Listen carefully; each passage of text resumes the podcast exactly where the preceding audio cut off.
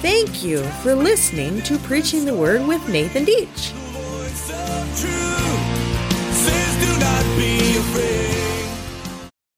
Thank you for joining me again for another lesson in the mysteries of God's Word.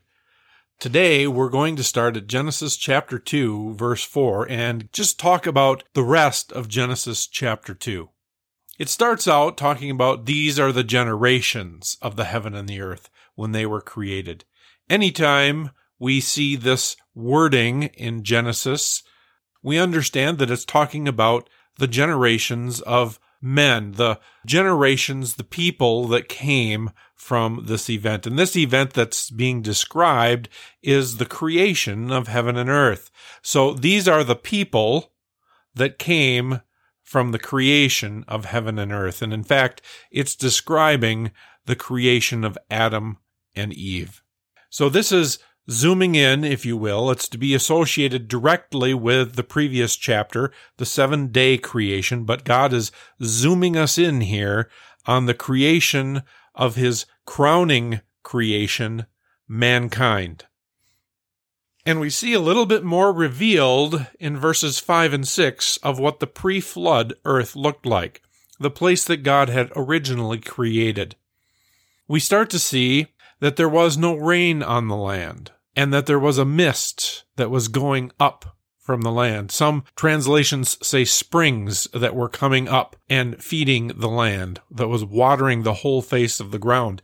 The best translation would be that there was a flow it's indicating that water came up from underneath the ground like springs, and they fed the whole earth in an uninterrupted cycle of water. Then we see the Lord forming the man from the dust of the ground. He breathes into his nostrils the breath of life. But we really need to slow down here. God is forming man from the dust of the ground. This is not something he did with any part of the rest of his creation. Every other aspect of the creation, God spoke and it happened. Right here, God is intimately forming man out of the dust. Can you think of a time, perhaps when you were at the beach and you were playing in the sand and you were forming a sand castle or you were forming something in the sand. God is forming man out of the dust of the ground. He's working it. This is a special project for God. And when God is finished forming man out of the dust and he has his finished product, he breathes the breath of life into the nostrils that he's formed, and the man becomes a living creature. That's quite an event. It, it's very special how the Lord took the time to form man as a special creation. It says, Then he took man, and he put him in the Garden of Eden, which he had also formed. And in that garden, the Lord sprung up every tree that was pleasant both for sight and for food. And the tree of life was in that garden, and so was the tree of knowledge of good and evil. Now, as we go on reading, we learn about some rivers, we learn about some precious stones, but in verse 18, the Lord God says, It's not good that the man should be alone.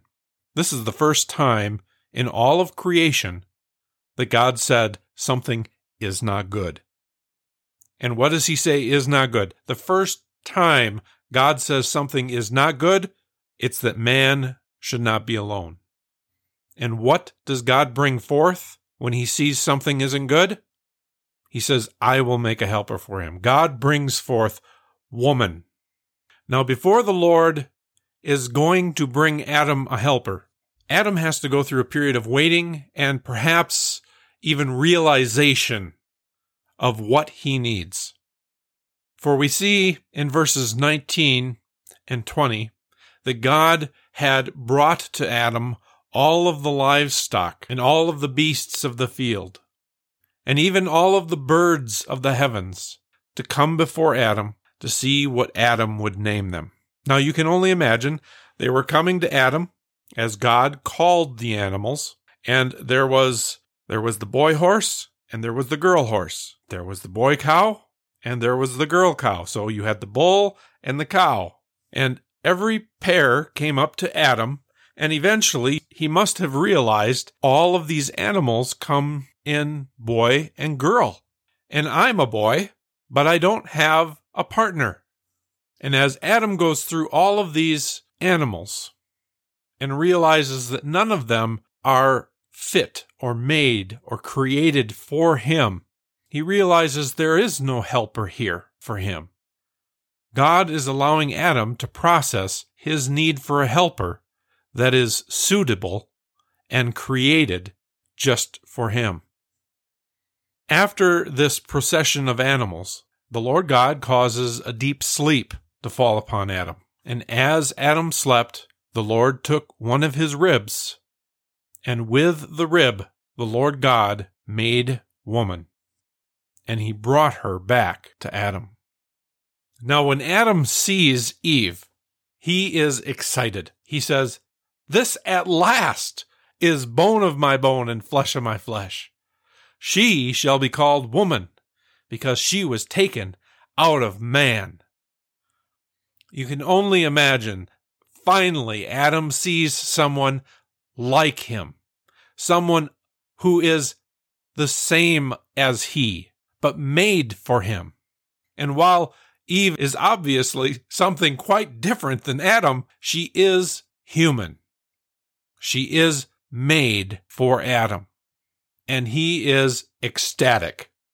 And finally, at the conclusion of chapter 2, we see how marriage is to be a distinct union between a man and a woman that creates a separate entity from their parents. Verse 24 says, Therefore a man shall leave his father and his mother, and hold fast to his wife, and they shall become one flesh. And the man and his wife were both naked and unashamed. Here we see marriage instituted by God in the Garden of Eden with no shame. And this is how marriage is to be understood. Marriage and sexual union between one man and one woman under the authority of God is beautiful. There is no shame in what God has created. Thank you for joining me, and I look forward to our next meeting. Understanding the mysteries of God's Word. Trust in the Lord with all your heart and do not lean on your own understandings.